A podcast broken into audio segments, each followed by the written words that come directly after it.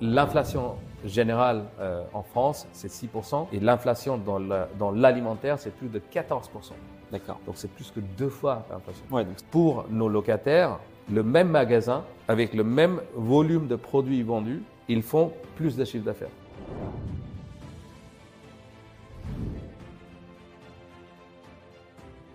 Bonjour à tous. Aujourd'hui, on reçoit Abhishek. Bonjour Abhishek. Bonjour Clément. Alors, tu es le président de Greenman Art, la Oui. société de gestion de GMA Essentialis. Peux-tu nous en dire un petit peu plus sur cette SCPI Oui, euh, GMA Essentialis, c'est une SCPI que nous avons lancée en janvier 2022. Euh, Greenman Art, c'est une société de gestion qui est une filiale euh, d'un groupe irlandais qui s'appelle Greenman, qui a été lancé en 2005, donc ça fait un peu plus de 18 ans maintenant. Donc on est ravis d'être dans le marché français et de lancer notre business plan dans ce marché. Et alors, le nom de la SCPI, c'est GMA Essentialis. Vous vous spécialisez dans les commerces. Ouais. Euh, Peux-tu nous dire un petit peu plus sur cette stratégie? Le nom, je me doute, euh, veut bien dire des commerces essentiels. Ouais. Qu'en est-il? Oui. Euh, oui, Essentialis, en fait, donc historiquement, Greenman, le groupe Greenman euh, a commencé à investir dans la grande distribution alimentaire. C'est-à-dire, euh, Greenman a commencé à acheter les murs des supermarchés en Allemagne. Euh, et, aujourd'hui, le groupe, gère- il y a une filiale dans le groupe qui gère plus d'un milliard d'euros d'actifs en Allemagne, euh, principalement investis dans les murs de la grande distribution. Donc, euh, et c'est le commerce essentiel. Donc, on s'est dit, euh, c'est un nom qui, qui matche bien avec notre philosophie, notre stratégie. Et donc, voilà, donc on a nommé Essentialis. Voilà. Super. Et alors du coup, c'est un point intéressant parce que tu sais, pendant le Covid, on a beaucoup parlé de cette notion de commerce essentiel versus des commerces, alors, entre guillemets, non essentiels. Mm. Euh, pourquoi on parle de commerce essentiel finalement? Oui. Évidemment, il y a, plusieurs types de commerce et euh, la tendance de consommation dans chaque type de commerce, elle est différente. Euh, quand on parle de prêt-à-porter, euh, les gens ils, se sont habitués de plus en plus avec l'achat en ligne. Les gens ils peuvent retourner les produits très facilement. Amazon a vraiment facilité les choses. Covid a accéléré la transition des consommateurs. Donc tout ça, euh, ça a un impact vraiment important sur tout ce qui est euh, prêt-à-porter, des chaussures, etc. Par contre, quand on regarde d'autres types euh, de consommation, par exemple euh, alimentaire évidemment, mais aussi euh, tout ce qui est DIY, les comme Bricolage, bricolage, etc. ou les pharmacies, les pressings, tous ces business-là, ils, ils sont vraiment ancrés dans les habitudes des gens, et donc, donc les gens ils préfèrent aller quand même dans les magasins et faire leurs courses euh, euh, dans ces magasins-là. Donc c'est là où on voit la, la, la différence de comportement, d'où le mot Et de résilience aussi Voilà. en fait. Évidemment, évidemment. Parce que c'est vrai que comme tu le rappelles, on avait vu un peu l'essor du quick commerce il y a quelques années, mais qui s'est un peu effondré finalement. Et les, les supermarchés, ou en tout cas les, les commerces alimentaires, restent tout à fait euh, nécessaires. Oui, oui, oui. Euh, évidemment, Quick Commerce, c'était, devenu un sujet il y a peut-être 18 mois, 24 mois. Et tout le monde me posait la question, comment vous allez, euh, euh, Vous adaptez vous allez vous adapter contre ça Mais en fait, on, on- on- on disait qu'on on voyait que le business model de Quick Commerce n'était pas résilient. Parce que vous pouvez imaginer que si euh, dans Paris, il y a euh, 100 personnes qui commandent trois produits en même temps, il faut avoir euh, trois euh, personnes qui, qui, 100 personnes qui doivent courir euh, dans toutes les directions. Donc ça- le coût opérationnel, c'est très élevé pour des marges très faibles. Bien sûr. Donc, euh, c'était jamais un, un- un problème pour nous. Par contre, dans des petites villes ou des villes moyennes, il y a le click and collect qui marche très très bien, qui est, qui est vraiment un modèle qui a, encore une fois, qui s'est accéléré pendant le Covid. Euh, et ça, c'est bien intégré dans notre modèle. Euh, tous nos supermarchés en France, par exemple, ils ont la partie click and collect et ça marche très bien. D'accord. Ouais. Et alors justement, là, on parle de tes supermarchés. Alors effectivement, parmi le portefeuille de locataires, vous avez notamment Carrefour, que Ouais. notre audience, je pense, euh, connaîtra parfaitement. Ouais. Puis maintenant, quelques noms allemands, on y reviendra dans un instant. Mais pour toi, c'est quoi l'importance du locataire et comment vous faites pour sélectionner les enseignes ou les marques Ouais. avec lesquelles vous allez euh, finalement. Alors c'est une forme de partenariat en fin de compte ce que vous faites, puisque vous achetez euh, l'immobilier, mais si la marque ne va pas bien, l'immobilier ne peut pas aller bien non plus. Absolument. Euh, historiquement, dans l'immobilier, la notion générale, c'était que c'était l'emplacement qui était le clé, la clé. Pour nous, on pense que c'est non seulement l'emplacement, mais aussi l'occupant. Parce que, encore une fois, dans notre typologie d'actifs, euh, euh, l'enseigne qui occupe, elle reste pendant très très longtemps. Donc, comme tu viens de mentionner euh, Carrefour, les, les, six supermarchés qu'on a achetés en France, Carrefour occupait ces supermarchés depuis les années 70. Euh, et nous, on a acheté en 2022.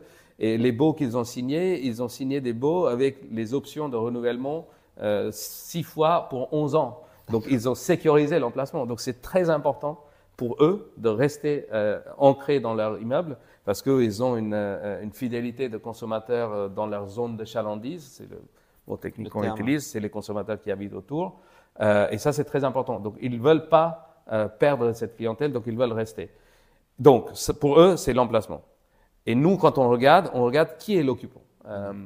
Euh, il y a des enseignes qui sont plus fortes, il y a des enseignes qui sont plus faibles. Euh, par exemple, la qualité de crédit de Carrefour, elle est superbe. Euh, ils, génèrent plus de 40 milliards d'euros de chiffre d'affaires en France.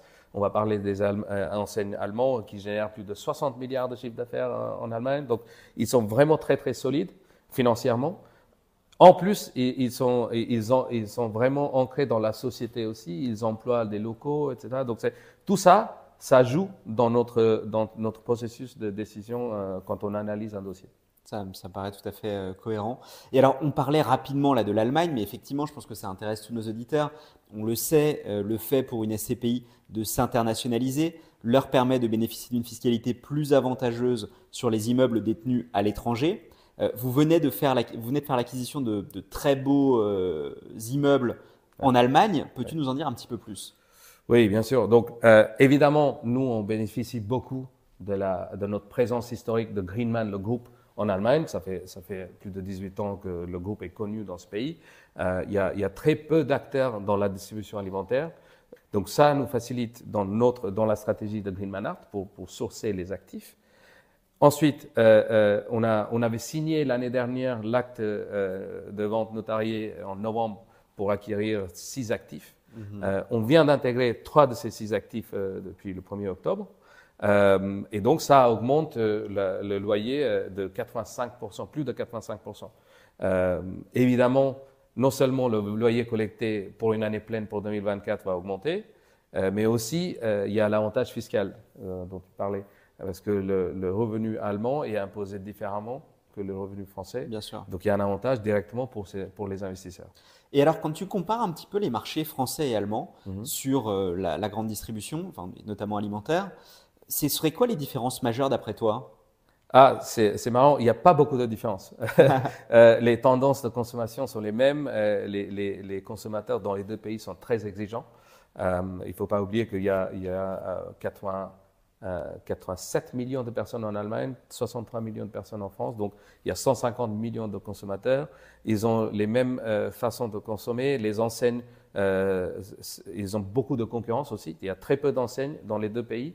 Euh, il y a énormément de concurrence, il y a une exigence de qualité. Euh, on voit déjà que Lidl et Aldi, qui sont des enseignes euh, allemands, ils commencent à, à, être de plus en plus importants en France. Donc oui, il y a beaucoup de euh, similitudes entre les deux pays, les consommateurs, les enseignes, euh, l'offre aussi. Euh, donc oui, donc c'est très comparable en fait. D'accord. Ouais. Et alors, parce que on nous a souvent dit en fait que l'immobilier allemand avait pu décrocher peut-être un petit peu plus vite euh, que l'immobilier français. Est-ce que c'est quelque chose également que tu as vu? Est-ce qu'aujourd'hui, finalement, vous êtes capable d'aller faire de très bonnes affaires au vu du contexte euh, un peu chahuté sur l'immobilier enfin, Finalement, comment êtes-vous affecté par cette évolution des taux euh, sur le marché des commerces alimentaires? Mmh. euh, Évidemment, le marché allemand est, est le plus gros marché euh, immobilier en Europe. France, c'est le deuxième plus gros marché. Et quand on regarde le volume de transactions, en, Allemagne, le volume de transactions, c'est aux alentours de 8 et 9 milliards d'euros par an dans notre typologie d'actifs.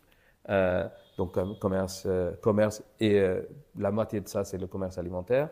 Et en France, c'est 6 milliards d'euros, environ 6 milliards d'euros en commerce et un peu plus de 2 milliards d'euros en commerce alimentaire. Euh, donc, ça veut dire que c'est vraiment très petit dans le, dans le contexte, euh, dans le versus la, la taille du marché. Mm -hmm. Et quand on regarde la typologie d'actifs qu'on achète, nous, c'est vraiment des actifs, c'est des supermarchés qu'on achète dans des villes secondaires. Euh, donc, ce sont des villes où, il n'y a pas beaucoup de concurrence. Et nous, on, a cette approche qui est, vraiment très directe. Donc, on essaye d'approcher directement les vendeurs ou les, euh, enseignes qui sont historiquement les propriétaires de leurs murs et on, fait on essaie d'entamer les transactions vraiment directement avec eux. Donc voilà, donc ça, ça nous dérange moins quand, ça change. Euh, évidemment, la hausse des taux a un impact sur le volume de transactions au total, mais à notre échelle, euh, ça ne change pas beaucoup. Ok.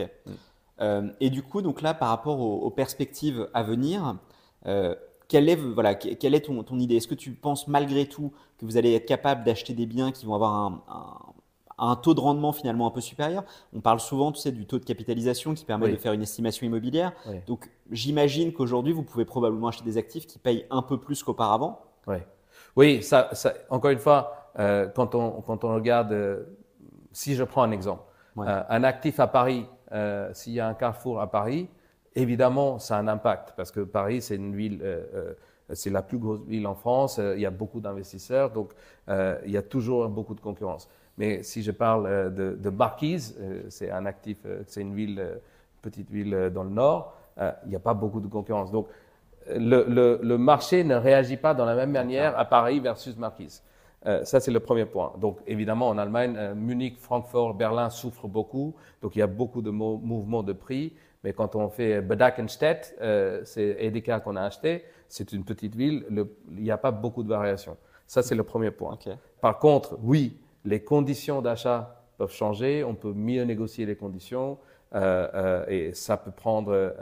Euh, et encore une fois, quand on discute directement avec un, vendeur, c'est beaucoup plus facile hein, pour un vendeur de, nous confier l'actif ou nous vendre l'actif parce qu'on est, très systématique, très structuré dans notre approche. On est spécialisé, donc on fait que ça. Ça fait 15 ans que nos collègues font que ça. Donc on a, cette, facilité de transaction qu'on apporte aux vendeurs qui, est euh, qui n'est pas très facile à trouver dans notre marché. Ok, donc vous êtes vraiment un hacker finalement un peu prime et que du coup euh, qui peut se permettre une négociation un peu plus forte. C'est ça.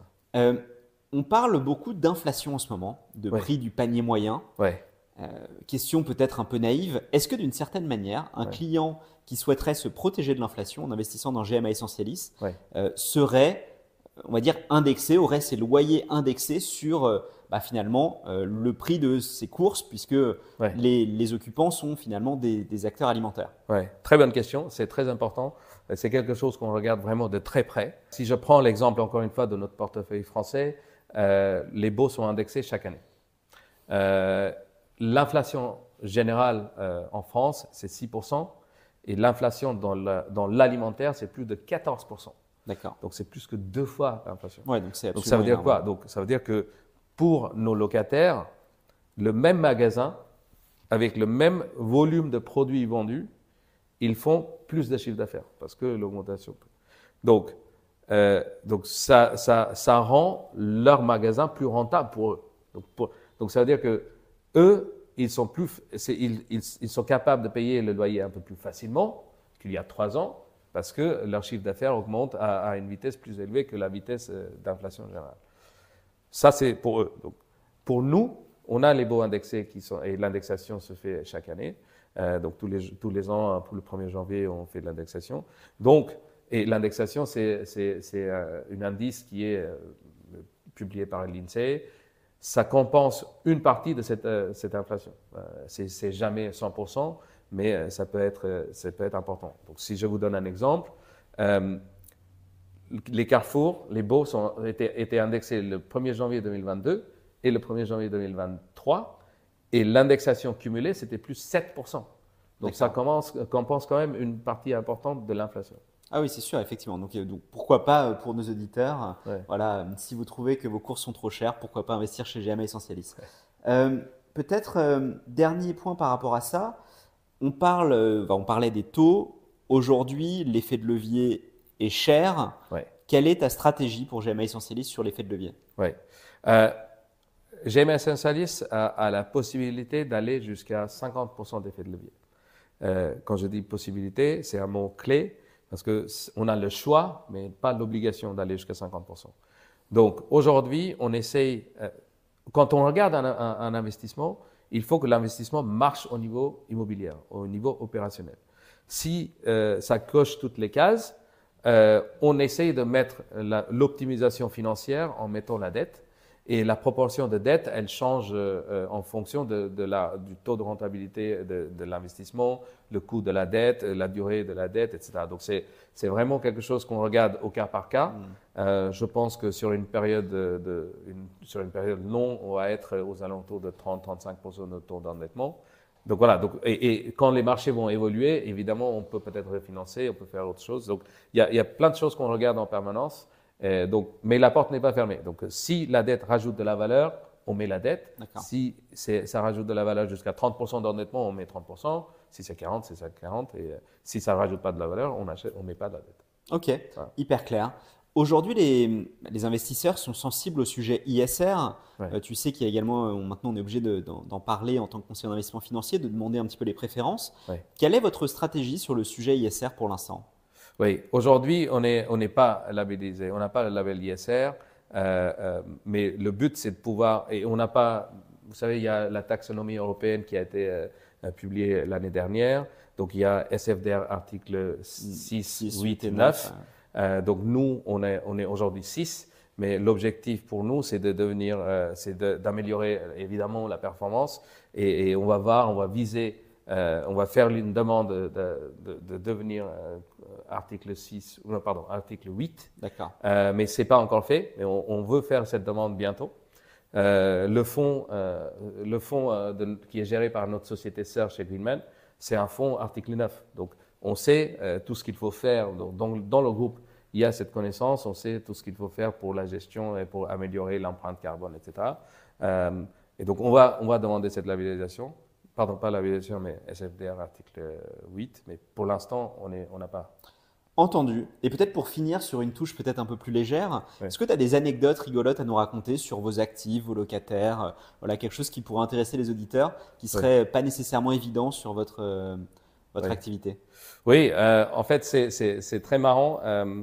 Mes, mes, collègues ils rigolent beaucoup parce que quand, on est en voiture, quand on va rencontrer nos partenaires dans une petite ville ou euh, euh, quand on va voir un, locataire, euh, j'ai la tendance de, quand je vois, un, je vois un, Leclerc ou un Auchan ou un Carrefour, j'ai la tendance de sortir de l'autoroute, aller dans le parking, je regarde où sont les voitures, quel est le prix d'essence, où sont les caddies, est-ce que le parking est dense ou pas, est-ce qu'il y a beaucoup de voitures ou pas. Ça, c'est un réflexe que j'ai qui, qui, qui, peut énerver euh, mes, mes, passagers parfois parce qu'ils disent OK, on va jamais arriver à notre rendez-vous. euh, mais ça nous donne énormément d'informations en fait. On, ne se rend pas compte. Euh, et quand on parle, euh, évidemment, quand on parle à nos locataires, ils sont étonnés qu'on connaît tellement, euh, on a tellement d'informations sur leur business, sur leur actif, que, que comparé aux autres hmm. investisseurs qui sont parfois juste là pour allouer le capital et il ne parle pas forcément autant avec les locataires.